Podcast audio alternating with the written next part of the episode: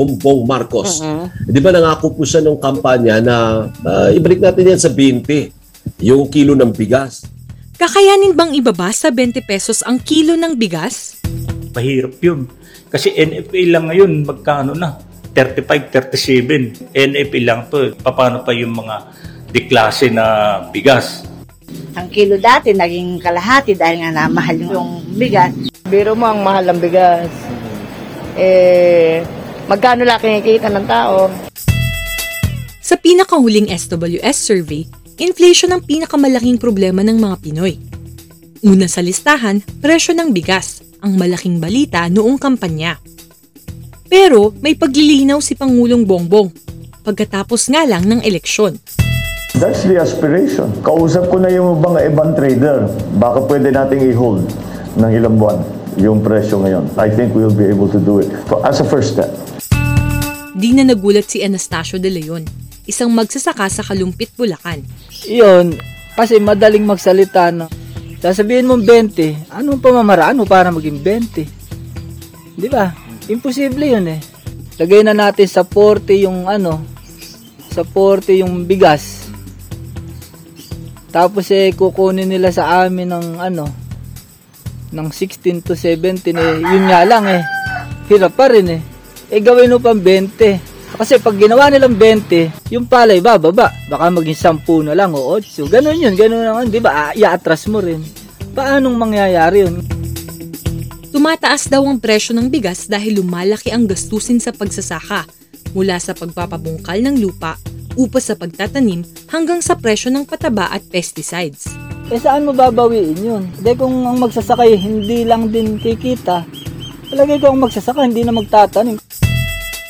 Sabi ni dating Agriculture Secretary William Dar, kailangan ng mga magsasaka ng saklolo.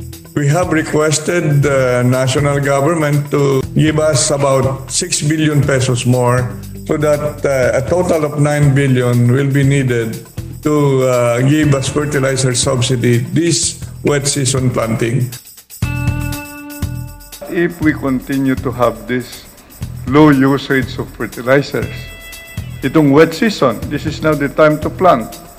So in another three, four months, then the harvest will be really be down. Sabi pa ni Dar, maaari pang ang tumaas ang presyo ng bigas ng 6 pesos kada kilo sa pagtatapos ng 2022. I like the uh, aspiration of our President Bongbong Marcos. But when you say the timeline is to produce it and sell rice early 2023, 20 pesos po, then you have to heavily subsidize. Ito ang sabi ng bagong Pangulo. I have decided to take on the portfolio of Secretary of Agriculture at least uh, for now to make it clear to everyone what uh, what a high priority we put on the agricultural sector but also as a practical matter so that things move quickly uh, because the events of the global economy are moving very quickly.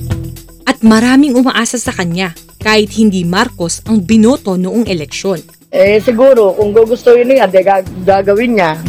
Paniwala ni Gloria Guades ng Kalumpit, Bulacan, tama lang natutukan ng presidente ang agrikultura. Kasi depende din naman sa ani ng magsasaka yan eh. Saka sa dating ng ani ng magsasaka, bigyan ng financial, yan ang pinaka-the best. Saka yung mga makinarya. Level up na tayo, katulad sa ibang bansa. Tiwala si Teresita Mercado na tutupad sa pangako ang kanyang kandidato. Kasi yung kanya namang pinangako noon, eh hindi pa niya masyadong nakikita ang sitwasyon ng ano dahil di naman niya sigurado pa kung ano yung magiging takbo kung siya nga na mananalo noon, di ba? Eh ngayon nanalo siya, inti-inti niya pinag-aaralan kasi hindi pa niya na ano ngayon yung takbo ng ekonomiya, di ba? Kaya hindi pa rin niya masasabi yung 20 masusunod. Katulad ni Teresita, malaki rin ang sampalataya ni Evelyn Santos kay BBM. Handa siyang maghintay. Sa panahon natin ngayon, parang mahihirapan din siya. Maaaring ibaba niya, pero hindi hanggang 20 pesos. Mangyari man yun, baka matagal pang proseso. Para kay Mang Anastasio, anuman ang gawin o magawa ni BBM sa presyo ng bigas, Huwag kalimutan ang mga kailangan ng magsasakang katulad niya. Eh paano mo ibababa yung bigla, yung presyo ng bigas, eh hindi naman bumababa yung mga pangunahing gamit ng magsasaka. Kung maaari eh tulungan sa ano, financial na pautangin ng walang tubo, i-seminar na yung inutang nila, eh, ibabalik din nila. Eh kaya nga ang pagsasaka hindi puro sipag lang eh. Mag-iisip ka rin, paano ka ba gaganda yung pagsasaka mo, hindi puro, hindi naman nakukuha puro sa lakas ng katawan. Ako si Nika Hanopol, ang inyong tagagalugad ng facts para sa What the F podcast ng Vera Files. Bigyang halaga natin ang wikang Filipino ngayong buwan ng wika sa aming susunod na episode sa Agosto 23.